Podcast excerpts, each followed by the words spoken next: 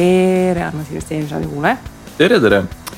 siin äh, soojadel kevadistel aprillikuu esimestel päevadel, millest muust me saaksimegi rääkida kui taaskord pensionist ei, selles mõttes äh, olgem täiesti ausad, kui Kristi tuli teemaga, et kuule, et pension on hea teema, millest rääkida, siis Tauri esimene reaktsioon oli see, et et äh, natuke vara veel, et äh, las nüüd koalitsioon saab kõigepealt paika, et pole üldsegi see meeskond veel saanud pakkumist presidendi käest, kes siis tahab siin kangesti koalitsiooni moodustama hakata. et küll siis räägime. aga siis juhtumisi juhtus see, et. äh, tööl polnud vaja eriti tööd teha ja ei, ei mitte seda, me lihtsalt sattusime ühe töökaaslasega, kes äh, läheb kolme aasta pärast või nelja aasta pärast läheb. ei no mis siis, ta kuulab saateid. viie aasta pärast läheb pensionile. mul on veel vaja teda ära seal. nüüd vanemaks tee teda. ei, mul on veel vaja teda seal, vähemalt viie aasta pärast läheb pensionile ja seda ka vaatame siis et äh, oli siis äh, sihuke väikene jutuajamine täna, et kuidas siis pensionisüsteem äh, üldse tema perspektiivist välja näeb ja. ja ausalt öeldes meil oli dialoogi, vaidlust, arutelu kõike nii tuliselt, et peale seda ma ütlesin Kristile, et kuule, et ma ei ole suutnud mitte millegi muu peale mõelda kui pensioni peale. natuke nukker, aga selline oli siis minu lähenemine asjale nii et äh, täna tõepoolest räägime taaskord pensionist, mis äh, noh, minu ja, ja sinu puhul, Kristi. ma lükkasin täna oma numbrid kalkulaatorisse sisse, see ütles mulle jumal targalt, et kolmkümmend neli aastat läheb aega, enne kui mina peaksin pensionile saama. sul naisena, ma ei tea, kas äh, on see. ei saagi sa ei saagi või? mis siis kavatsed enne ära surra või mis? ei tead, ma, ei ma loodaks, et saaks veits varem kui see kolmkümmend neli aastat. aa, okei okay,, sinu ei saagi tähendab seda siis ühesõnaga pensionist me oleme rääkinud ju rohkem ja rohkem, et alles just hiljuti käis tulevast Tõnu Pekk meil rääkimas kolmandast sambast, natuke puudutasime ka seda teise samba nalja ja. ja kes võib-olla mäletab, on eelmiseid episoode kuulanud, siis Tauri flip'is ära härra Seederi mõtte peale, et äh, mis pensioni teine sammas, et kütke aga lapsi teha, et see on ju ilgelt lihtne tänapäeval. muidugi on lihtne, vaata palju kondoomid maksavad, et äh, selles mõttes äh, mida siin ära hoida, vaid kütta aga peale, et Miks riik kasvatab ja jah, me ei, mina ei tea, kes seda kasvatab. lapsed kasvavad ise, iga järgneva kasvatab eelnevat ja. ühesõnaga, ma nüüd lubasin endale, et ma võtan emotsiooni vähe vähemaks ja proovin rohkem pragmaatiline olla, aga nüüd tundub juba, et äh, siin saate alguses läheb ära käest, et. selles suhtes, et äh, äh, nagu to set the tone, eks ju, et äh, meie show notes'ide pealkiri on Ood pensionile, siit saab ainult midagi väga head tulla, et see tuleb selline püha hümn, selline ooperikogemus, et äh, Ood pensionile. ühesõnaga, miks me tegelikult sellest pensioni teemast räägime, noh, selgelt tuleb rääkida Ähm, äh, teiseks see, et äh, juba sellel nädalavahetusel hakkasid minu postkasti tulema kirjad. issand jumal, mis nüüd saab kolmandasse sambasse, teise sambasse, mida, kuhu ma panen, öeldi, et peab teisest sambast välja võtma, raha investeerima. ja mõni inimene kirjutas, noh, et nagu kus ma siis nüüd panen. ja siis ma küsisin, et noh, et aga kus sa siis praegu investeerid ja siis vaatasin, et ei, ei, ma praegu ei investeeri, aga noh, nüüd nagu peab hakkama ju. et noh, öeldi, et nagu raha tuleb välja võtta, siis ma mõtlesin, et uh, et äh, noh, nüüd on nagu natuke noh, et kuigi olulisi ja, ja, ja sisulisi muudatusi on pensionisüsteemis vaja, siis nüüd võib-olla mindi natukene liiga kirvega kallale ei, tegelikult äh, see lepe oli ju selles mõttes positiivne, et äh, tekkis väga palju dialoogi ja, ja ma nägin, et äh, osad inimesed, kes said omal ajal välja jääda sellest teise samba asjast. otsustasid nüüd hakata uurima seda võimalust, et kuulge, äkki oleks mõistlik nagu ennast sinna sisse kuidagi pookida, et kohe räägime sellest ka lähemalt. aga võib-olla kõigepealt räägime poliitkultuurist natukene, et äh, kui me nüüd äh, kuuendal aprillil saime siis teada selle kolme erakonna leppe sisu, siis äh, Õhtuleht tegi väga mugava sellise kokkuvõtte, et kolmkümmend kuus lehekülge on dokumenti, aga palju siis seal seda õhku sees on. ja kokku, koalitsioonileppes on siis Õhtulehe kohaselt ohtralt kasutatud selliseid märksõnu, näiteks nagu jätkame. mis sa arvad, mitu korda, Kristi? Kolmkümmend seitse. kahega panid mööda, kolmkümmend viis korda. suurendame. no ma ei tea, kakskümmend seitse. no panid palju rohkem mööda, seitseteist kõigest no.. vaatame üle. No, ma loodan, et seda on natuke vähem, kaksteist. üksteist, noh, parandame. ma ei tea, kakskümmend. üheksa, no ma tulen tegelikult vaata allapoole kogu aeg selle, sellega, nii ühesõnaga siin tuleb veel ka kasvatame ja uuendame, et sellised sõnad tulevad ka välja ja ehk siis, mis kokkuvõttes peaks tähendama, et sisuliselt jätkame olemasolevat liini, ega mitte midagi nagu paremaks ei lähe, aga õnneks kehvemaks ka ei lähe. ja siis, ähm, siis äh, on sihuke müstiline sõna olemas nagu toetame, mis sa arvad, kui mitu korda seda koalitsioonileppest leida võis? üks. viiskümmend seitse korda. nagu üksteist toetavad või? Sein, no, seinad vastu toetavad või nagu ei, ei, ega siin ei ole nagu mõeldud nii otseselt, et ikkagi mõte on see, et mingi asi nagu toimib ja me toetame seda, noh, ma piltlikult panen praegu puusalt, et me toetame Euroopa Liitu kuulumist ja me toetame seda, et mingi asi toimib, nagu ta toimib, et. et äh, taaskord seda äh, hülgemöla, kui ma nüüd äh, täiesti aus olen, on päris palju seal sees. kaasa arvatud siis, et äh, oluliseks peetakse vähemalt midagi viisteist korda ja kui kõik äh, need äh, sõnad nagu välja võtta ja vaadata nagu asja sisse, et mida siis tegelikult see uus äh, koalitsioon tahab vastu võtta ja, ja muuta, siis ega väga palju ei leiagi välja arvatud siis noh, loomulikult see pensionikategooria, mis on suhteliselt nagu detailselt, kuna see oli Isamaaliidu üks peamistest valimislubadustest, siis see oli saanud natuke rohkem kajastust. ja me nägime siis Kristiga ka vaeva ja võtsime tegelikult täna täpselt sellesama lõigu ette ja tahame nüüd siis punkt punkti haaval Äh, läbi käia selle äh, pensioniformi, pensionisamba, teise samba reformi alapunkti. teoreetiline reform, mida teeb teoreetiline koalitsioon, kellel veel ei ole õigust valitsust kokku panna. väga õige. nii et äh, võib tulla välja, et saade tuleb meil siin välja ja siis selle aja peale äkki keegi on juba tülli läinud, alati ka võimalus ja see uudis oli ka minu meelest olemas, kus äh, kirjutati, et äh, Malbe ratas siis talitses äh, Helme ära, et ma ei tea, kuidas see asi tegelikult käis, sest et artikkel ise oli maksumüüri taga ja ma ei suvatsenud maksta tol momendil seda aga kindlasti seal mingisugused konfliktid olid ja noh, arusaadavalt äh, kõikidel on mingisugused lubadused ja lõppkokkuvõttes tuleb äh, jõuda mingisugusele keskpunktile kokku ja, ja kõikide lubaduste. tantsu, kes, tantsu keskpõrandale ja, et kõikide lubaduste nagu elluviimine ei ole nagu mõistlik, võimalik, aga tundub, et Isamaa on ikkagi oma asja ikka päris jõuliselt sisse saanud et erastamisest ja kiirlaenude äramaksmisest me oleme varasemalt rääkinud ja selle seoses selle teemaga, ennem kui me läheme nende punktide juurde, siis äh, mul on nagu tekkinud äh, mõned suuremad küsimused, mida ma siis Kristi pean sinuga arutama. nii. no näiteks äh, vaatame pensionisüsteemile otsa ja esimene küsimus on alati see, et kes on need pensionisüsteemi osalised ja mis on nende huvid seal tegutseda ja kuidas see võib mõjutada, kuidas ühe või teise hoova nihutamine võib siis seda tasakaalupunkti nihutada ja kas need faktid, mis meile meedias nagu ette söödetakse, et kas need on mõistlikud või mitte mm? -hmm. ma arvan, et äh, võiksime öelda, et on olemas nagu kolm äh, põhilist äh, osalist, kus siis natukene on ka sihukest jaotamist toimub. ja noh, kõige suurem osaline loomulikult on nagu riik see on noh piltlikult öeldes nagu seakäpp sööma sees, kogu aeg alati olemas, kuidagi lahti temast ei saa. ja riik on siis äh, see funktsioon, kes, kes peaks siis suures pildis minu jaoks taba, tagama ära selle stabiilse sotsiaalsüsteemi. loodetavasti töötame selle nimel, et meil on olemas ka isemajandav ja edukas rahvas. aga noh, teistpidi on see, et äh, piirangute poole pealt peame vaatama, et äh, riik, miks see Reformierakonna ja Keskerakonna koalitsioon ellu ei, ei kutsutud, oli see, et äh, Kaja Kallas ju tõmbas vist väidetavalt kangeid punaseid jutte maha ja selgus, et kui kakssada viiskümmend kolm miljonit eurot oli nagu äh, vaba kapitali, mida siis kuskile paigutada, siis Reformierakonna üks nõuetest teha siis äh, viiesaja eurone maksuvaba miinimum kõigile.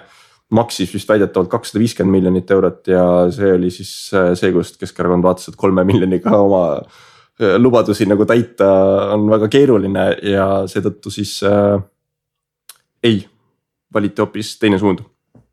et see maksu, äh, maksuteema on minu meelest selles mõttes veel eriti põnev, et äh, kui me vaatame nagu üleüldist dialoogi, mis siis räägitud on, siis äh, väga hästi toodi välja, et kuidas meil nagu keskmine palk kasvab mühinal. kuidas majandus tegelikult kasvab, kõik on justkui hästi, me purjetame väga edukalt edasi. aga riik on ikka miinuses, ikka vajab mingisugust raha kuskilt juurde ikka mõeldakse, et kust saaks aga makse veidi kuidagimoodi liigutada sedapidiselt, et natuke rohkem jääks raha kätte. kas seda perspektiivi tunnetades, siis sulle tundub, et riik on usaldusväärne partner? Nendest kolmest, üks on siis riik, kahest kohe räägime. ei no tead, kui, kui riiki enam ei usalda, et noh, keda sa siis enam usaldad, et noh, üks asi on äh, poliitikud ja mida nemad otsustavad ühel või teisel hetkel mm. -hmm. aga noh, riik kui selline, riigi kontseptsioon, et noh, mis on riigi ülim eesmärk, on ju tegelikult oma kodanike eest seista, neid kaitsta, aidata, noh. mis ajast maksu, maksuraha laiali jagamine on eesmärk ju. no ja, aga seal maksuraha laiali jagamine nagu noh, vaat noh ma tuletan meelde, et olles hariduselt riigiteadlane ja mulle on väga südamelähedased igasugused poliitilised teemad, siis noh, üllad eesmärgid, mis riigi valitsemisega kaasnevad, on, on ikkagi see, et alamatel oleks hea olla miks see usaldusväärsuse küsimus minus nagu üles kerkis, on see, et äh, eelmise majanduskriisi ajal, vist oli kaks tuhat üheksa, kaks tuhat kümme, ma detailselt ei mäleta, kui riik siis katkestas teise sambasse maksed, hilisemalt küll taastas äh, natukene kõrgema määra pealt, kas äkki vist kaks pluss neli asendus hetkeks kolm pluss kuuega? Äh, ja, et need, kes äh, ise kirjutasid avalduse, et soovivad ise rohkem maksta, siis neile riik pani ka rohkem juurde mm. -hmm. et selles mõttes nagu kompensatsiooniks midagi anti, aga see on nagu selge indikatsioon selles osas, et äh, riik see ka võib oma otsusi ümber tegelikult mängida ja ta ei ole nagu nii lihtne, kui me siin esmapilgul silmas võime pidada. ja kui me vaatame näiteks nagu laiemat pilti, et äh, meil ju poliitikud äh, iga nelja aasta tagant valitakse riigikokku uued äh, inimesed, kes siis meid hakkavad esindama, sinna saavad tihtipeale inimesed, kes võib-olla ei ole eelneva poliitilise kogemusega, väga tugeva poliitilise kogemusega, mis tähendab seda, et nendel on mingisugune oma vaade, mis ei ole võib-olla sellest poliitikast läbi imbunud võib-olla see ei ole nii diplomaatiline, võib-olla ei oska arvestada kõikide muude faktoritega, on ju. aga see on täna ju see Eesti, mida me ise siin oma esindusdemokraatia läbi tegelikult valinud oleme. kui me võtame ette Singapuri näite, kus siis ju tegelikult äh, on äh, konkreetne põhimõtteliselt riigi juhtkond on paigas aluspunktid, mille najal edasi liigutakse, need on paigas, need on mingi kolmkümmend, nelikümmend aastat juba ühte liini naetud, sa tead, kuhu see riik nagu liigub ja ootamatult on äh, riik ka suhteliselt edukas maailmas, võib-olla üks edukamatest. kas äh, selles äh, pildis, kus me esindusdemokraatiaga valime endale inimesi, kes saavad tegelikult sellised otsused vastu võtta, nagu see teine pensionisammas siin täna lõhkumisele on minemas. Kas see siis tekitab sinus usaldust?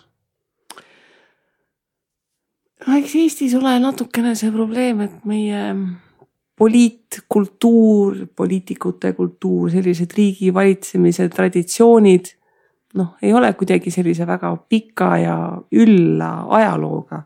et noh, praegu noh, jättes kõrvale see, et noh, kas need teise samba plaanitavad muudatused ja muud asjad on nagu head või halvad, siis noh, selline asi nagu pensionisüsteem noh, ütleks, et on riikliku tähtsusega küsimus. miks mida, ta on? no no mida sa teed, kui sul lõpuks need pensionärid nälgas tänaval on?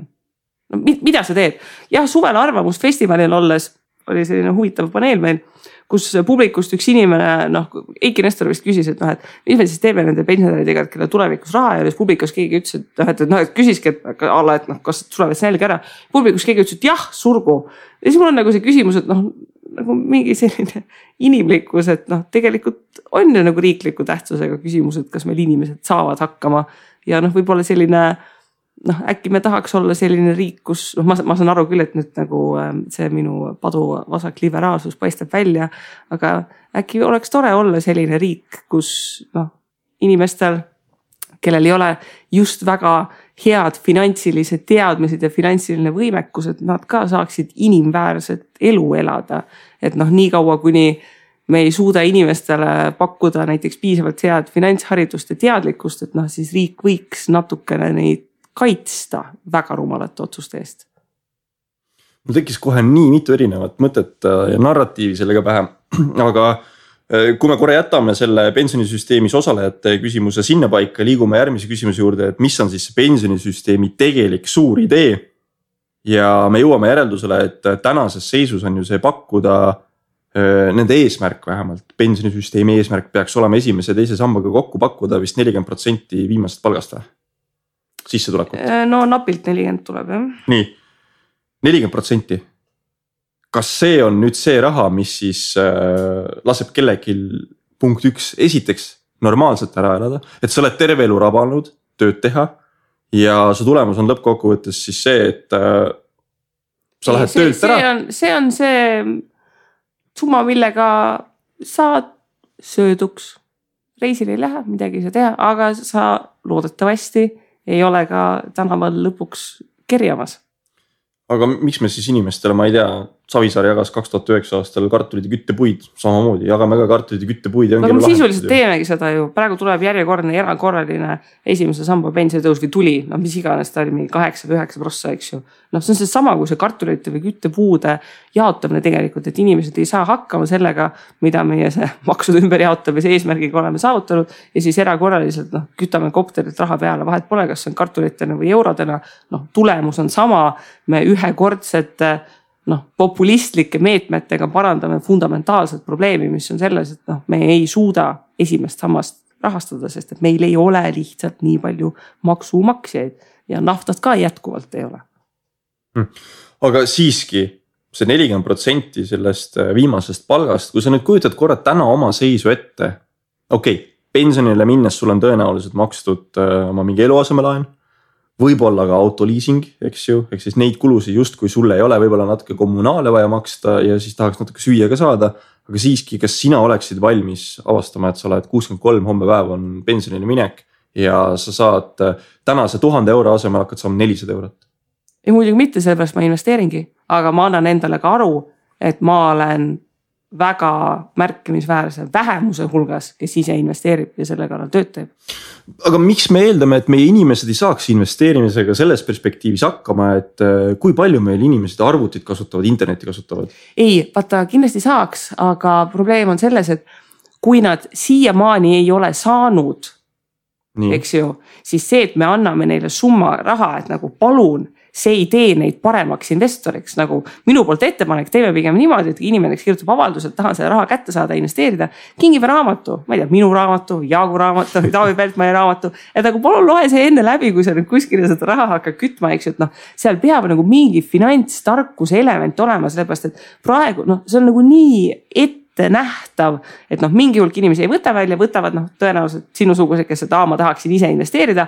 ja võtavad need, kes on mingi, et ah, see pension, mis sellest. ja nemad on need inimesed, keda pärast on vaja hakata selle erakorraliste pensionitõusudega päästma. sest et noh, mis me teeme, me ei jäta neid tänavale nälgima, et me oleme nii palju inimesed ju. me ei ütle pärast, et noh, oma süü, et olid noorena loll, et noh, niikuinii see lõppkokkuvõttes nagu omad vitsad peksavad. aga noh, me, me, me ei saa nagu riigina öelda, et me nüüd karistame inimest selle eest, et et me ei suuda, ole suutnud teda ühiskondlikult äh, harida ja, ja tal puudub teadmine, et kuidas seda raha investeerida.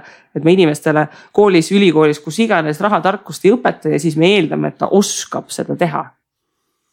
aga kui inimesel on vajadus, siis ta tegelikult ju peaks hakkama ise selle. ja tead, selle, selle vajadusega on see, et see vajadus praegu remonti teha või autos parandada. see vajadus on palju valusam kui see vajadus, et mina kolmekümne aasta pärast no ja, sest et inimesed mõtlevad, et võib-olla ma kolmekümne aasta pärast ei elagi üldse on ju. noh, täpselt. ja see on õige, aga kui ma nüüd küsin su käest äh, selle küsimuse, et kas see nelikümmend protsenti sind rahuldaks ja sa vastad sellele, et ei rahulda, nagu sa juba ütlesid, on ju. siis kas sind rahuldaks, kui sa teeniksid sada protsenti? ehk siis tuhat eurot äh, teenisid äh, päev ennem pensionile minekut ja tuhat eurot teenid päev peale pensionile minekut. ma arvan, et see ei ole nagu matemaatiliselt realistlik, et. miks? noh, ei noh, no mina eeldan, et ma muidugi pensionieas teenin rohkem, kui ma nagu tööl käies, eks ju, et selleks ma ehitangi investeerimisportfelli. aga ähm, noh, vaadates lihtsalt ähm, noh, seda aega, et kui, kui meil keskmine inimene käib nagu nelikümmend aastat tööl ja siis ta on seal kolmkümmend aastat pensionil lõpuks. siis noh, see säästumäär, mida on vaja selleks, et noh, seda saavutada mingil määral kuskilt see, see king jääb pigistama, et jah, väga tore oleks. aga noh, meil ei ole ka maailmas ühtegi riiki, kus oleks nagu suudetud selline olukord, et noh, kui sa suudaksid sada protsenti noh säilitada, siis noh, sisuliselt nagu hurraa, oled saavutanud tegelikult ju finantsvabaduse. et noh, sulle laekub investeerimistulu nii palju, kui sul enne nagu laekus palgatulu, mis kattis kõik sinu äh, kohustused põhimõtteliselt ära mm. -hmm. et noh, see on nagu võib-olla natukene selline suur unistus, aga noh, ütleme mina lihtsalt noh, olles väga-väga suure hulga inimestega finantstarkusest vestelnud ja väga-väga suurele hulgale inimestele finantstarkust jaganud. siis mina vaatan seda õudusega, mis tuleb Äh, kui ma nüüd äh, lähen korra laste multifilmi nimega Jääaeg, siis äh, võib-olla sa mäletad, seal üks kanakari ilge armee oli kokku pannud ja oma kolme menalit kaitses, eks ju mm.. ja nad olid väga kiivad seda kaitsma, et sellega saaks siis kanade, ma ei tea, kas siis jätkumine maailmas ka peale jääaega nagu ikkagi toimi, toimima. Ja alles siis, kui tuli siis mammut ja küsis, et kuulge kanad, et teil on kolm menolit ja te tahate jääaja sellega üle elada, kas te nagu ise ka olete mõelnud, et äh, kuidas see võimalik on või? kanad hakkas, alles siis hakkavad nagu mõtlema. Ja sellesama äh, mõttega, kuhu ma tahan välja jõuda, ma tegelikult ei ole näinud üldse väga palju inimesi kaasa mõtlemas, et äh, kas see kaks pluss neli täna liiga vähe ei ole? muidugi on. nii, ehk siis Äh, kui me nüüd tuleme uuesti tagasi sinna küsimuse juurde, et kes on pensionisüsteemis osalejad, siis on, üks on eks ju riik. teine on nüüd siis tegelikult see pensionikoguja või tarbija. ja mulle tundubki, et siin on nüüd see, et äh, riik poliitiliselt äh, kardab seda säästumäära tõsta isik, ainuisikuliselt kõrgemaks, sellepärast et siis ta, ma ei tea, kas esindajad ei valita tagasi. et kui meil on täna kaks pluss neli süsteem, miks meil ei võiks olla näiteks, tea, viis pluss viis süsteem me koguksime kümme protsenti juba. see on see hetk, et kus, kui alguses süsteem loodi, need protsendid pandi tõenäoliselt sellised, et ei oleks nagu väga-väga valus kohe, et riik sunniviisiliselt võtab ära ja noh, eeldus oli see, et inimesed hakkavad kolmandasse sambasse koguma ja see prognoos oleks, et sa selle viisteist prossa, mida sa saad vabatahtlikult kolmandasse sambasse panna, sellega koos sa suudad siis klappida kokku lõpuks kolme samba peale seitsekümmend protsenti eelnevast palgast. seda, et kui palju inimesi päriselt siis hakkas kolmandasse sambasse koguma, noh, seda me praegu siin nüüd tagantjärgi teame, eks ju. nii, ehk siis oleks äh, täiesti paslik mõelda täna, et kuidas pensionikogujat niimoodi kõnetada, et äh, noh, punkt üks ta ikkagi jätkaks kohustuslikus korras investeerimist, on ju, aga see eeldab ka seda, et riik teeb süsteemi nii palju paremaks, et kõik need väljamaksed. Äh, mis me ka täna avastasime, et äh, sa pead nii mõrvarliku lepinguga olema seotud, et noh. Tauri avastas täna. jah, ma olin suhteliselt šokeeritud, et seal on mingisugused garantiiperioodid ja asjad on ju ja kui ma siin numbreid näppisin, eeldasin seda, et ma panen kümme tuhat eurot sisse siis parimal juhul ma sain sealt kaheksa tuhat üheksasada euro väärtuses makseid tagasi arvestamata nüüd sellega, et tegelikult äh, need kuusteist aastat, kui ma justkui nagu seda süsteemi seal kasutama peaksin, siis äh, inflatsioon on olemas. ma ei teeni sealt raha pealt mitte midagi, ehk siis see, see löök allapoole vööd on veel valusam mm. -hmm. ja, ja mina nagu olen tugevalt äh, seda, seda mõtlemist, et riik peaks võib-olla natukene karmikäelisem olema ja kui me siin kaheksa-üheksa protsenti tõstame täna pensioneid, siis me ei lahenda sellega juurprobleemi ära, et loomulikult, kui meil külm on, pissime püksi. on soe, mõnus küll, niikaua kui püksi pissida kannatame, on ju, kogu aeg on mõnus ja soe olemas, aga kui ühel hetkel äh, see asi äh, ei tööta meil enam niimoodi, vett peale ei tule nii piisavalt, siis hakkab külm, eriti kui me oleme miinuskraadide käes, on ju. et äh, selles osas ma tahaksin näha, et jah ühtepidi ma saan Isamaast aru, et tänane, mis me seal kogume, see, see pisku ei aita mitte kedagi edasi ja selles osas ma ei saa ka sellest süsteemist aru, et äh, kui ma siin täna äh, neid meediavaidlusi olen vaadanud, siis äh, eriline debatt on lahti läinud. kas pensionisambaga liituda või mitte liituda ja seal oli mingisugune kosmeetiline vahe, kus siis erinevaid artikleid ja arvamusi treiti kohe valmis erinevas kaalukategoorias, aga mõtlemata selle peale, et kuulge, et te praegu siin sisuliselt vaidlete mingi mõne euro üle, eks ju, või mõne kümne euro üle kuus. aga see ei lahenda seda vaesuse probleemi ära. nii et äh, siin on olemas siis ka selles süsteemis veel see kolmas osapool, mis on siis toetav struktuur, eks ju. ja täna see toetav struktuur ei ole kõige sõbralikum olnud selle põhilise pensionikoguja tarbija suhtes ja ma nagu olen sellest äh, Isamaaliidu lähenemisest aru saanud, et see toetav struktuur peab saama siis äh, mõnevõrra karistatud. siin on jällegi omad ohud, näiteks, et äh, kui meil on siin pensionifondid, kes investeerivad äh, äriettevõtetesse, munitsipaalüksustesse, näiteks Tartu linna pani LHV on ju raha äh, Tartu linna võlakirjadesse siis. et kui nemad rahastust ei saa, et siis ei, ei pruugi olla seda järgmist instantsi, kes tuleb, ehk siis pensionifondid on ju hea võimalus rahastada mingeid kohalikke projekte. aga samas tootlus, ootus peab olema sealt ka palju kõrgem et nüüd ma lugesin äh, härra Viisemanni arvamust, kus nemad nüüd hakkavad erakapitali investeeringuid tegema ja nende tootlusootus on nagu märksa kõrgem ja vist see on selle aasta algusest käima läinud projekt. seitse prossa öeldi, et jah. ja minimaalselt seitse protsenti, siis mul nagu tekib küsimus, et aga kui sa tegid seda mingi null koma kaks, null koma kolm, null koma neli või mis iganes protsenti see Tartu linna võlakiri oli ja rahastasid seda et mida sa siis sel momendil mõtlesid, et kuidas sul nüüd täna ootamatult peale kogu seda lammutamise kava, sul tuleb mõte, et nüüd ma hakkan seda seitset protsenti vähemalt püüdma. no siinkohal noh ähm, jätkuvalt disclaimer, et äh, töötan tulevas. aga eks see fondidest raha väljavõtmise koht on see, et ähm, noh, kas sa oled teinud sellise võimalikult hea toote, kust inimesed ei tahaks ära joosta? et mina näiteks ei tunne stressi, jättes oma raha tulevasse kasvama, sellepärast et noh noh, selles suhtes, et madalate tasudega indeks kogumine, noh, ma, ma ei tunne, et mind seal skalvitakse või nööritakse kuidagi, eks ju, et nagu keegi mulle mingit olematut äh, null protsendiga tootlust teeb, et noh, nüüd kui investeerimispiirangud maha lähevad, eks ju, et vaikselt saab hakata liikuma sada protsenti aktsiates nagu fondi suunas, noh, mis siin äh, noh, minu kui noore inimese puhul noh, väga mõistlik, et ähm, noh oleks võinud kõik need fondijuhid natukene hmm, varem liigutama hakata ja siis ei oleks olnud äh, äkki nii lihtne inimestele seda antikampaaniat teha, mille tulemusena nüüd nagu kirvega asju tehakse. Jah, tõepoolest, teine asi on loomulikult see, et äh, me siin anname inimestele kange võimaluse, et näed, tule investeeri oma pensioniraha kuskile fondi on ju, tegelikult need fondid näevad kõik äh, väga ühenäolised välja, erinevust väga suurt ei ole, et võta kasvõi ka tänased fondide tootlused ette, indeksid, need ronivad kümme, kaksteist protsenti tootlusvahemikus viimase aasta kohta. muud fondid panevad seal kaks, kolm, võib-olla neli protsenti on ju, ehk siis nad fundamentaalselt näevad väga ühesugused välja. et miks seda üldse siis inimeste kätte niimoodi anda ja miks sihukest diskussiooni avalikult tekitada, et kuulge, et äh, teeme üldse nagu kõik, kõik täiesti lahti ära. nii, aga lähme nüüd sinna gei tugeva K-ga potentsiaalse koalitsiooni äh, leppe dokumenti sisse ja vaatame siis seda pensioni teise samba reformi punkte, mis siin siis äh, nendel kavas teha on, kui nad äh, peaksid saama siis ikkagi kutse presidendilt moodustada koalitsioon. nii, hakkab pihta sellest, et säilitama teise pensionisamba ja selle poolt pakutavad teenused mis, ma lugesin esimese hooga seda punkti ja ma mõtlesin, et oh, jumal tänatud, et äh, ikkagi täitsa nagu nulli ei tõmmata mm. -hmm.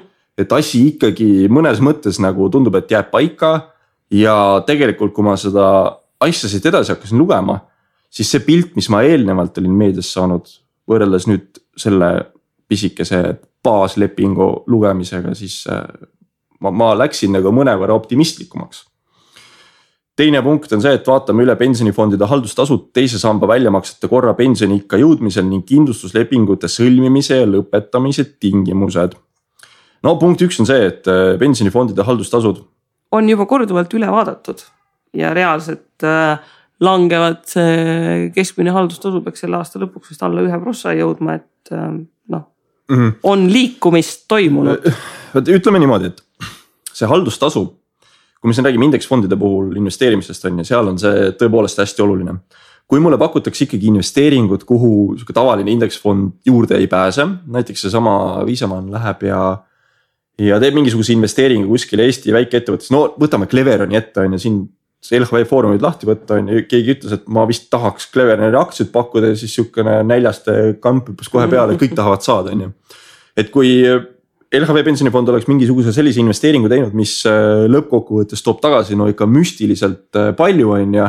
Siis, siis ei oleks kahju kaks prossa aastas maksta. siis ma arvan, et ei oleks nagu kahju tõepoolest, et me peame panema nagu perspektiivi, et mille eest ja kui palju meilt nagu raha küsitakse, et kui siin ikkagi kapi indekseerimine toimub ja siis küsitakse poolteist protsenti, siis see natukene nagu kurjast on ju.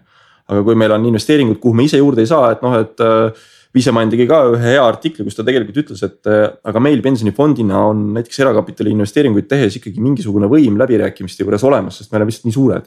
et see on tõesti punkt ja, ja kui ma pean nagu maksma natuke kõrgemat haldustasu selle eest, siis äh, okei okay,, aga ma loodan ka sealt tulemust näha. Mhm. et mitte, mitte, et ma teenin äh, kaks protsenti peale, ma ei tea, mingi viieprotsendist äh, haldustasu, et see ei ole mõistlik, et asjad peavad olema nagu proportsioonis.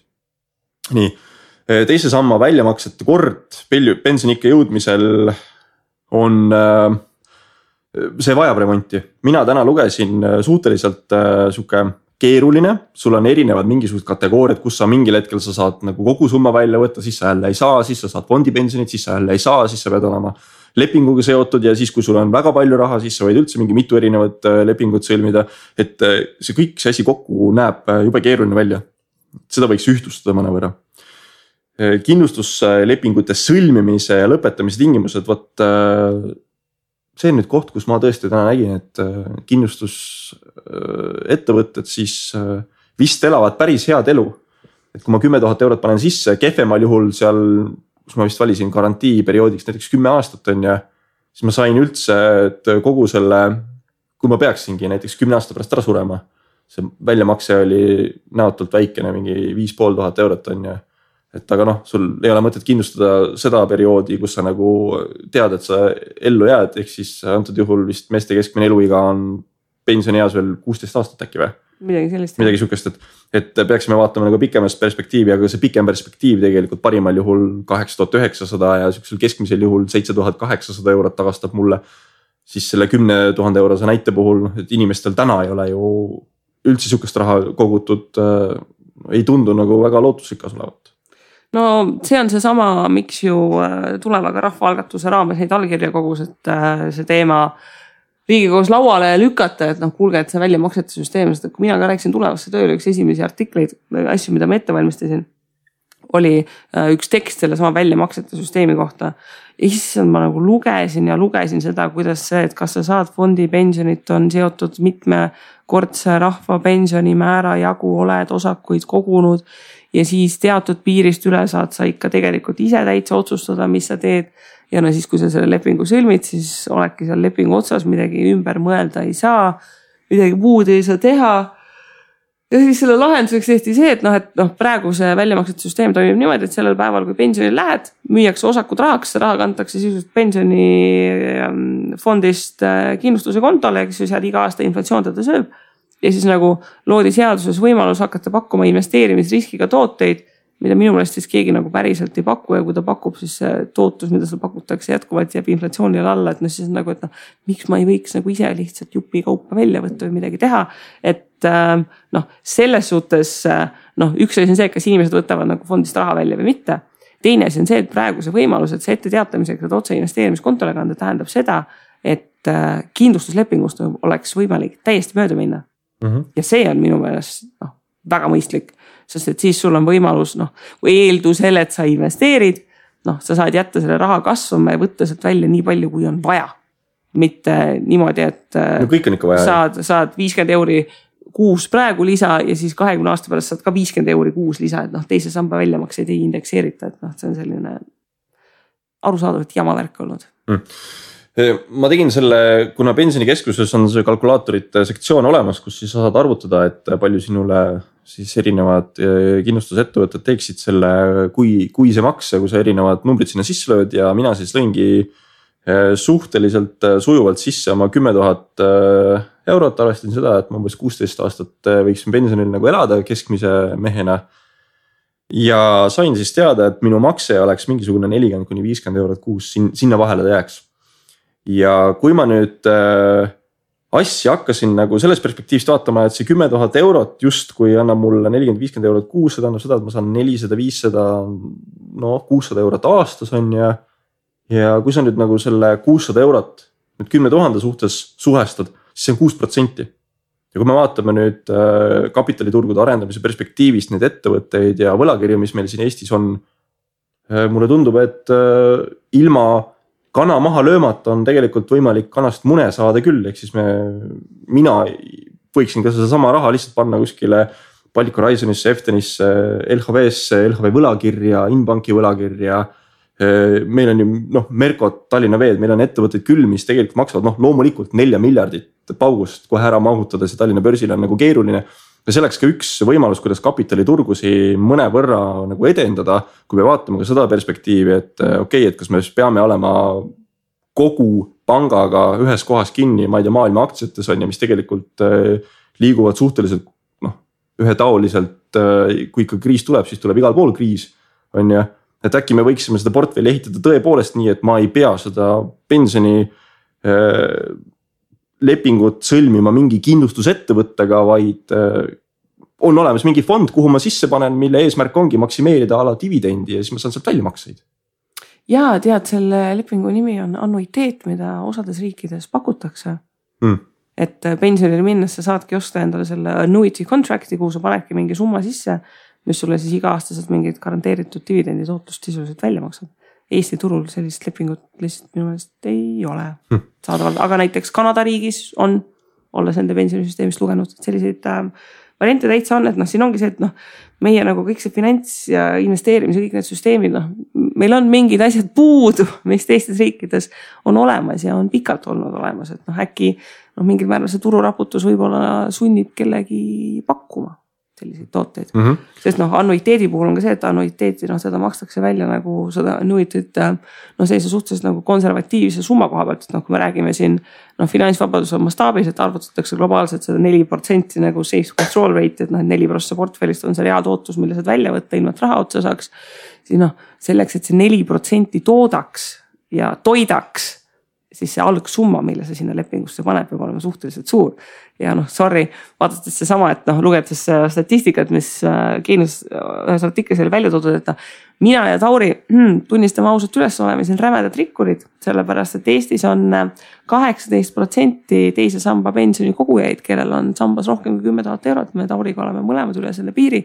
aga no sorry, kui sa selle kümme tuhat paned oma annuiteetlepingusse ja sa neli prossa aastas saad noh, mis on nelisada eurot ja jagad selle siis kaheteist kuu peale laiali.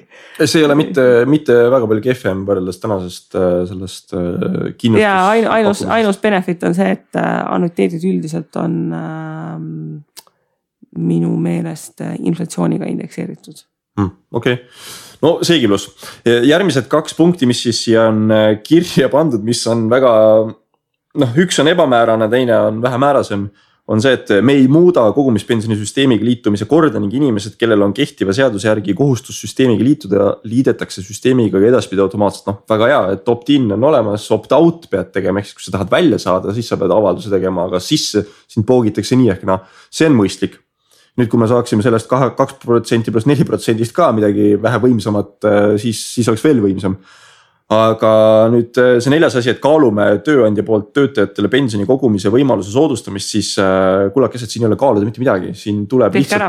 ära. ära teha ja siin tuleb ta nii piisavalt atraktiivseks teha, et tõepoolest äh, tööandja ja töötaja mõlemad näevad, et seal on nagu väga hea võimalus olemas, et miks, miks ta ei võikski kolmepoolne olla, et igaüks paneb viis protsenti.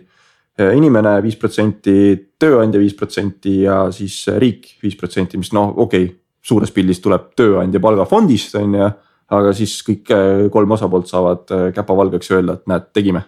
jah, noh, see palgafondis valguses praegu ikkagist see, et noh, tööandja poolt vaadatuna kolmandasse sambasse lisa sissemaksed, kui ta tahaks seda pakkuda, et sul on äh, noh, sotsmaksuga maksustatud, noh siis on veits kallis sellist lisaboonust ikka pakkuda no vot, siin ongi see, et riik võiks midagi teha nagu vähe vabamaks, et need äh, riigi eesmärk ei peaks olema, nagu sina ütled, et peaks olema oma inimeste eest seismine ja teenuste pakkumine, mitte maksuraha võimalik äh, laiali jaotamine ja siis näljas näoga vaatamine, et kust rahu juurde saaks, on ju. et äh, see, see ei ole riigi eesmärk nii, aga mindi ka vähe konkreetsemaks ja siis esimene jaanuar kaks tuhat kakskümmend võetakse vastu siis seadusemuudatused, millega. nii, neid punkte on siin nüüd üsna mitu alustame algusest. teise pensionisambaga liitunud ja tulevikus liituvad inimesed saavad õiguse teise pensionisamba skeemist avalduse alusel välja astuda. väljunud inimesi koheldakse analoogselt nendega, kes ei ole teise sambaga liitunud. selleks töötame välja väljamaksmise tingimused ja korra. väljamaksed teise samba pensionifondidest tehakse pärast avalduse esitamist kahe aasta jooksul ning neilt tasutakse tulumaks suhteliselt äh, selles mõttes mõistlik, et on ikkagi piirang olemas, antud juhul tulumaks. et äh, kui sa tahad raha kätte saada, arvesta seda, et midagi kooritakse ära. ja, ja noh, ka teine piirang on see, et äh, see ei olnud, kas see oli siin kirjas või kus et äh, pärast avalduse esitamist kahe aasta jooksul mm -hmm. toimub see väljamakse. et ei ole niimoodi, et oh pagan, et mul läks nagu telekas katki, ma võtan nüüd nagu teisest sambast raha välja. vaid sa reaalselt pead seda kaks aastat ootama, et noh, ta on ikkagi mingil määral läbi kaalutletud otsus härra Seeder, küsimus teile, kuidas ma maksan oma kiirlaenu tagasi, et kui ma kahe, kuni kahe aasta pärast saan selle raha? Et... no siis tead, et pooleteise aasta pärast tuleb kiirlaenu võtta, et meelega lähen võtma sellepärast, et saaks kiirlaenu tagasi maksta. noh, noh kui ei ole, siis noh nii, äh, teine punkt, et äh, teise samba pensioni kogumist jätkavad inimesed saavad õiguse esitada avaldus, mille alusel kantakse teise sambasse tehtavad maksed kaks pluss neli protsenti edaspidi teise samba fondi asemel otse inimese investeerimiskontole. vot see oli asi, mida esimest korda lugesin, mõtlesin, et kas te päriselt kirjutasite need kaks asja siia. punkt üks, investeerimiskonto, punkt kaks, kaks protsenti pluss neli protsenti minu kõige suurem hirm kogu selle asja juures oli see, et äh, seal jälle nähakse head võimalust, kuidas käsi kokku hõõrudes saaks siis äh, sellest äh, neljast protsendist inimesed eraldada, et mida senimaani kokku kogutud on. sest see on päris kõva summa, mida riik tegelikult täna inimestele ju maksab. et ma ei tea, kas selle teise samba vabatahtlikuks tegemise mõte oli siis see, et inimesi vabastada sellest nelja protsendi maksmise poole pealt, et kui inimene ise välja astub, on ju, siis ei peaks nagu justkui riik maksma seda, et seda raha saaks nagu kasutada. on ju, et noh, ta läheks küll justkui pensioniaastateks no, esimesse sambasse üle. anname raha kätte, võttes välja tulumaks, kulutades ära käibemaks. riik saab nelikümmend prossa väga ruttu sellest tagasi, ülejäänud läheb sisetarbimisse, noh noh, kui suur osa sellest reaalselt nüüd inimestele kätte ja säästudesse jääb, on selline noh, veidikene vaieldav küsimus. ja, aga see kohe mõju, mõjutab seda maksustamist, et kui sa senimaani selle kaks protsenti pluss neli protsenti pidid maha kandma, noh sisuliselt äh, piltlikult öeldes. Äh, kui sa täna kolmkümmend eurot, sinu kaks protsenti on näiteks kolmkümmend eurot, on ju. ma ei tea, kas see on äkki tuhande viiesaja eurone brutopalk, võiks olla niimoodi, et kaks protsenti on sealt kolmkümmend eurot siis riik annab sulle juurde kuuskümmend eurot ja kui sa nüüd kogu selle summa pealt, üheksakümne euro pealt kakskümmend protsenti tulumaksu maksad, siis sa saad kätte seitsekümmend kaks eurot sa kolmkümmend eurot panustad, et saada koheselt tagasi seitsekümmend kaks eurot, see on nagu väga tugev võit ja see oli minu jaoks šokeeriv koht, et kuule, kas tõesti sihuke süsteem nii soodne. et see tegelikult on soodne, kui sa saad raha kohe kasutada, sa ei pea kuskile ootama teda, jah, sa maksad mingit tulumaksu, on ju. kuigi sellest on ka võimalik veel mööda saada, vähemalt mingis perspektiivis ja äh, siin kolmas punkt teise pensionisambasse kogutud vara võimaldatakse kanda pensionikogu investeerimiskontole, väljamaksed teise samba fondidest investeerimiskontole tehakse pärast avalduse esitamist kahe aasta jooksul. fondide vahetamisega samadel äh, tähtaegadel mm.. no see, et kui sa hoiad näiteks seda raha on ju investeerimiskontol, senikaua kui sa sealt välja ei ole võtnud seda, on äh, see raha, raha ju sinu jaoks ka, nagu sa saad seda tulumaksu, mis sa peaksid riigile maksma, võimendusena kasutada ja uuesti edasi reinvesteerida automaatselt sul tekib omaette võit ka sealt, et jah, kuigi sa lõpuks pead ju. no et... jaa, aga see tulumaksu win oli sul ju samamoodi teise samba sees ka. teise sambasse minev raha on ju tulumaksuvaba. samamoodi nagu kolmandasse minek. ja aga vaata, e, sa täna võid tulla ja oma raha ise ka sinna investeerimiskontole juurde panna, ehk siis senikaua, kui sa oled e, sisse pannud rohkem, kui sa välja võtnud oled, sul nagu seda maksukohustust e, justkui nagu ei teki, on ju. Mhm. nii, ja kui sa suudad sellest investeerimiskontolt, sa, suudad seda niimoodi parlanksis hoida, siis see, see kaitse sinu tulumaksule jääb Jaa, pikemalt, nagu pikemalt, pikemalt ja sa kasutad seda ju. kuussada viiskümmend tuhat või palju meil nüüd mingi viissada viiskümmend tuhat, palju meil neid pensionikogujaid on kui paljud sinu meelest nagu päriselt nüüd seda pensionikontot või seda investeerimiskontot siin balanssis hoiavad, kui meil on Eestis kolmkümmend tuhat inimest, kellel on väärtpaberikonto olemas? ja Kristi, vaata, see ongi probleem, et äh, inimesed on meil kõik täitsa idioodid, kes mitte midagi ei suuda, ma ütlen, et no ei ole, me peame lihtsalt neid vastavalt õpetama, et omal ajal ka me oskasime kirka ja labidaga tööd teha, on ju, enne seda üldse kaevasime kätega maad täna. ei, ma ei ütle, kuule, ma olen õpetaja, ma ei ütle, et inimesed on õppimisvõimetud. lihtsalt ähm, äkki oleks mõistlik neid õpetada natukene ette selleks, et ei peaks igasuguseid ämbreid ise läbi koristama. sest et kuulge, mis on need äh, kümned või sajad või noh, mis summad iga aasta praegu igasugustesse skeemidesse, coin'idesse, kairastesse, no kuhu iganes ära lähevad. ega mingi hulk inimesi noh, kes mõtlevadki, ma hakkan investeerima, aga noh sorry nagu väga paljude inimeste käest, kui sa küsid, et mis asi siis on see okei okay investeering, siis see, et keegi talle nagu teleturu reklaami teeb, et kuule, meil on selline coin ja pane siia raha, tema meelest ongi okei okay investeering. noh, et siis palun nagu, ma ei tea, finantsinspektsioon või keegi võiks nagu otsast hakata piitsa andma, enne kui inimesed väga ruttu enda rahast ära lahutatakse. no seda küll, teistpidi on see, et äh, inimesena sul peaks ka mingi kriitiline mõtlemine olema, et kui sul müüakse kotitäis kive ja sa kartuliväheneid maha paned ja sügisel avastad, et mitte midagi tulnud ei ole, siis äh, noh, see ongi õppimise koht, et vahest no, tuleb ka raskelt õppida. ja, aga noh, vaata. Ja neil on raske õppida, aga lõppkokkuvõttes meie maksame selle kinni lõpus sest et meie oleme need, kel, kes peavad neid makse maksma selleks, et lõpuks seda pensionit rahastada.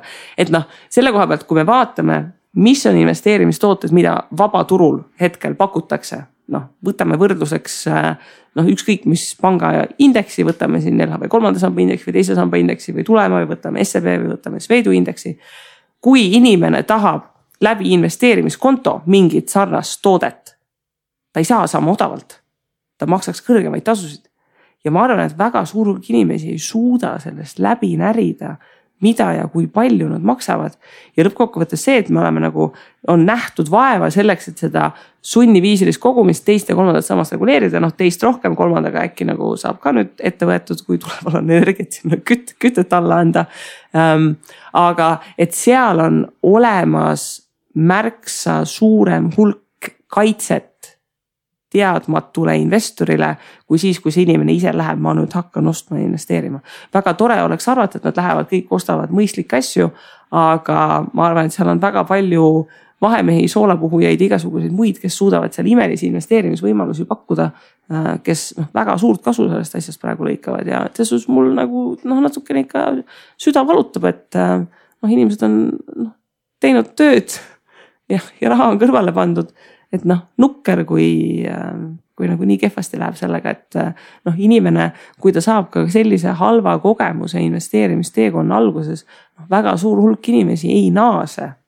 Nad vaatavad, et see investeerimine ongi mõttetu, müüdi mulle mingit jama ta,, ta-ta-ta, noh kulutangi ära, ostan teleka, noh mis iganes ja siis loodan, ma ei tea, et elan pensionieas õhust ja armastusest ja Keskerakonna erakorralistest pensionitõusudest, et noh.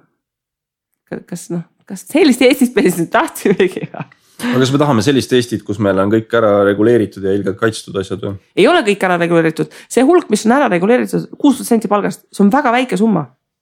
kõik ülejäänud. see on isegi naeruväärselt. tee millegi ja see sinu kaks protsenti, noh see neli protsenti sinu nagu sajast protsendist brutopalgast, kaks prossa on see, mis on riigi poolt ära reguleeritud, ülejäänud üheksakümmend kaheksa tee nagu mida tahad. no mis, mis sa siis selle kahe protsendi üle muret tunned? No vaata, noh, inimene enda nagu seda vaba taskuraha tehku sellega, mis tahab. aga noh, mingi kriitiline piir, mille määrast teda võiks kaitsta nagu noh, võiks olla olemas, noh, see on seesama loogika, et autodel meil on ka nagu minu teada kohustuslik turvavöö kandmine et me ei anna inimestele vaba otsustust, et noh, rahaasjades ka nagu noh, kuulge see, et see kaks prossa on sul kuidagi nagu normaalselt hallatud, et see vähemalt on alles noh, see no, ei ole nagu ülemäärane agressiivne süvariigi sekkumine, nagu meil siin mõned inimesed arvavad mm,. ja ma olen varasemates saadetes ka rääkinud seda, et aga miks me ei tee siis sihukese süsteemi, kus inimene tuleb ja näiteks a la järgmiseks kaheks aastaks tõestab ära, et ta saab finantsidest aru, et kuidas investeerida, ta teeb mingisuguse lihtsa kutseeksami kuskil mis iganes asutuses ära, kasvõi veebis on ju. kui ta läbib selle ta järgmised kaks aastat võib oma raha ise käsutada täpselt nii, kuidas äh, tema soovib, on ju. no see... näiteks kasvõi minu meelest oleks jumala okei okay, et äh, kuule, juhilubade saamiseks pead nagu eksami tegema, et miks mitte nagu oma raha juhtimiseks, noh mingi reaalselt basic, et sa saad aru, et kuidas arvutatakse protsenti. mis asi on kogukulumäär, mis asi on tootlus, eks ju, noh, mingid väga basic asjad oleks väga teretulnud laiendavad ka siis investeerimiskonto kasutamise võimalusi, mis äh, mulle pakub huvi, et huvitav, kuidasmoodi see ära lahendatakse, et kas siis tõepoolest näiteks maad ostes või, või, või kinnisvara ostes ma saan ka selle panna investeerimiskontole oma pensioniraha eest seda soetada. Äh, seda siis saame näha, et kas see hakkab niimoodi tööle või mitte ja loomulikult inimesed, kes ei ole siis teise samba süsteemiga liitunud või on süsteemist väljunud, antakse õigus sellega liituda. aga see on juba praegu antud, see seadus on juba vastu võetud ja see rakendub esimesest jaanuarist kaks tuhat kakskümmend. et need, kes on kaheksa, kas on kaheksakümmend kuni kaheksakümmend kolm või mis iganes, seitsekümmend, seitsekümmend kaheksa, ma ei mäleta, mis aastate nagu vahemik seal oli. aga inimestel on võimalik liituda, see on juba vastu võetud, mul oli selles suhtes hästi nagu huvitav lugeda seda, et see on tegelikult juba nagu ootab rakendumist. oota, mis mõttes vahemikule ähm,?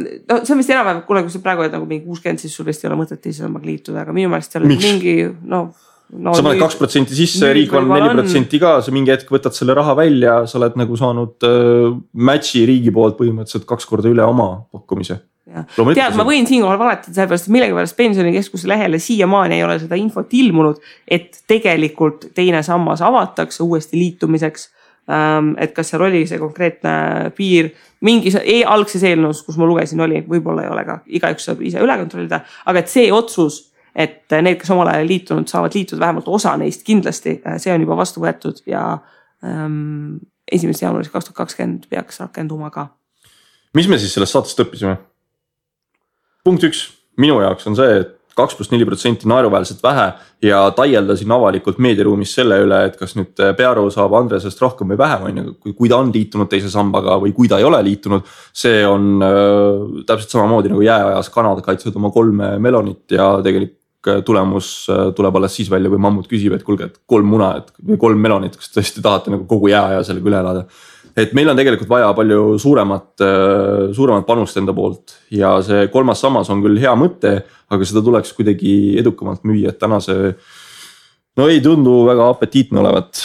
no hmm, me vaikselt mõtiskleme siin, kuidas teha kolmas sammas arusaadavaks, selgeks. sügisel peab katsetama hakkama. ja, ja. aga ja nagu noh, see kaks pluss neli, noh Eesti rahva probleem ei ole see et nad ei saa seda kahte pluss nelja protsenti kätte või ise investeerida. Eesti rahva probleem on see, et meil on täiesti olematu finantstarkuse, finantsharjumuste, investeerimisharjumuse tase. ja see on see koht, kus peaks asja hakkama lahendama. mulle oleks väga meeldinud, kui kõikide nende huvitavate lahenduste hulgas oleks mingi noh, näiteks lisame koolide õppekavva reaalselt näiteks eraisiku rahaasjade finantsteadmise või mingi sellise reaalselt sisuka ploki. et inimene, kes kaheksateist aastaselt ellu astub ja kes siis oma sellesama teise samba ja kolmanda samba ja mille iganes veel otsuseid saab teha, et tal oleks võib-olla mingi kriitiline nagu selline alusteadmine olemas. või siis see, et reaalselt praegu ei ole võimalik inimestel minna kuskilt saada head nõu või nõustamist peale selle, et lähed panka, saad müügiesindused, palun osta meie nagu toode. et reaalselt mingi selline neutraalne objektiivne selline finantsnõustamine, CFA, mis iganes nagu teistes riikides on, et midagi sellist ka Eestisse tekiks. et noh, et inimestel oleks minna kuskile, kust küsida head nõu. noh, mitte nii, et nad peavad nagu mulle kirjutama, et kuule, et mis ma nüüd teen, ma pole kunagi varem investeerinud ja ma ei oska kellelegi nagu küsida ja, ja kuskilt midagi teha mm. -hmm. ma siiski olen optimistlik selles osas, et äh, meie finantstarkuse levik on äh, väga tugevalt arenema hakanud. kui mina ja sina alustasime üldse blogimist, eks ju, siis äh, meil ei olnud mitte mingisugust sihukest äh, kokkukoonduvat punkti, kus midagi millestkist räägitakse, mis kannaks endast finantsteemat. Mm.. tänaseks meil on Facebookis olemas finantsvabaduse grupp kakskümmend tuhat pluss liiget, meil on tulemas börsile uusi ettevõtteid ja juba tulnud ettevõtteid, keda aina rohkem ja rohkem on hakatud märkima huvi selle vastu on tõusnud, näitab ka seda, et meie blogis luget-, koondatakse, meil on olemas no näiteks rahajutud.ee keskkond, kus äh, kõik blogid kokku koondatakse, kus saad arvamust avaldada. meil on investeerimisraadio, mida kuulavad äh, miljonid, miljonid. miljonid eestlased. jah, kunagi ikka, ma loodan aga meil see asi nagu tegelikult tugevalt areneb ja ma ei oleks nii skeptiline selles osas, et äh, võtame, võtame aja enne Jaak Roosaare rikkaks saamise õpikut. meil sisuliselt jah, ei olnud mitte mingisugust eestikeelset äh, seonduvat ja head äh, seost loovat raamatut. tänaseks meil on olemas, nagu sa isegi mainisid ennem, sinu raamat, Taavi Pertmani raamat, Jaak Roosaare raamat ja nii edasi, Äripäev teeb väga tugevat tööd, tõlgib huvitavaid finantsraamatuid eesti keelde, meil on kõik võimalused olemas me peame täna nüüd ühiskonnana rääkima selgeks olulised probleemid ja mitte takerduma kinni pisikestesse detailidesse, mis meil paraku. mulle tundub, et on kombeks saanud ja mm. kui ma alguses vaatasin otsa sellele Isamaa plaanile eh, teine sammas vabaks teha, siis ma ütlesin ka, et see ei ole nagu väga hea idee, vaadates täna neid ettepanekuid, siis see on juba natukene parem idee. siiski ma nõustun sinuga, et eh, kui me saaksime esiteks selle protsendi üles, et ei oleks enam kaks pluss neli, vaid ta olekski a la, et kaasame ka ettevõtted on viis pluss viis pluss viis. veel parem kümme pluss kümme pluss kümme, aga see on täiesti mm -hmm. utoopia. me, meil, me peame ikkagi liikuma sinna suunda, kus äh, me sisuliselt teenime sama palga pensionist, äh, noh. Me, me ei pea seda klassifitseerima pensioniks, vaid ta on justkui meie investeeringute portfellist laekub nii palju raha, et me saaksime sarnast palka, kui me viimases töökohas saime. mis on mõistlik, mitte et me teeme Tero Taskilat ja saame kolmkümmend kolm tuhat eurot palka ja siis tõepoolest, kui ma nelikümmend protsenti sellest teeniksin tänasel päeval, oleks väga hea. aga me peame, elaksime üle ja et peaks olema selles mõttes nagu väga mõistlik. lõpetuseks tahan öelda, et äh, lapsed on küll armsad, mulle meeldivad, aga see plaan, et kütke kodus lapsi kuskil teha see võib-olla võiks jääda intelligentse, mõistliku pensioniplaani juurest välja. kindlasti me peame mõtlema, kuidas äh, sündimust kasvatada ja kuidas üldse Eesti rahvaarvu piisavalt kasvatada, et äh, me oleksime jätkusuutlik ja mõistlik rahvus, aga lihtsalt selle eesmärgiga, et papal on tulevikus pensioni vaja, et davai, paneme nüüd, et äh, noh, ei tundu õige. jah, et noh, ongi, et rahanduspoliitika, iibepoliitika, noh, on küll kattuvusi, aga ei ole nagu päris selline üks ja sama asi. nii, aga ühesõnaga loodame, et selleks ajaks, kus saade eetrisse läheb, ei ole meil juba uus teoreetiline koalitsioon pauguga lõhki läinud. või siis vaatame, kas nad veel siis kaks tuhat kakskümmend esimese jaanuarini püsivad ja jõuavad midagi vastu võtta, meie uus rahandusminister on öelnud, et tema ministeeriumi ametnike prognoose ei usu ja matemaatika teadmised puuduvad, nii et ähm, eks me näeme, et mis noh, eks me näeme, mis sealt põnevat tulema hakkab, et noh. Ja seda enam, head kuulajad, kriitiline mõtlemine palun on see, et mida, mida arendage, mida mõelge, erinevad teemad, erinevate rakursside arutlege, mõelge kaasa, seda parem on, mida rohkem on meil inimesi, kes huvituvad tegelikult ka oma finantsseisundist ja mitte selles osas, et kuidas järgmine kiirlaen võtta ja see ära maksta, vaid kuidas tõesti panna investeeringud iseenda eest kasvama niimoodi, et me teenime mõistlikku tulu nii et äh, kena kevadist pensioniaega teile siis kõigile ja kuuleme siis juba nädala pärast. tšau. tšau.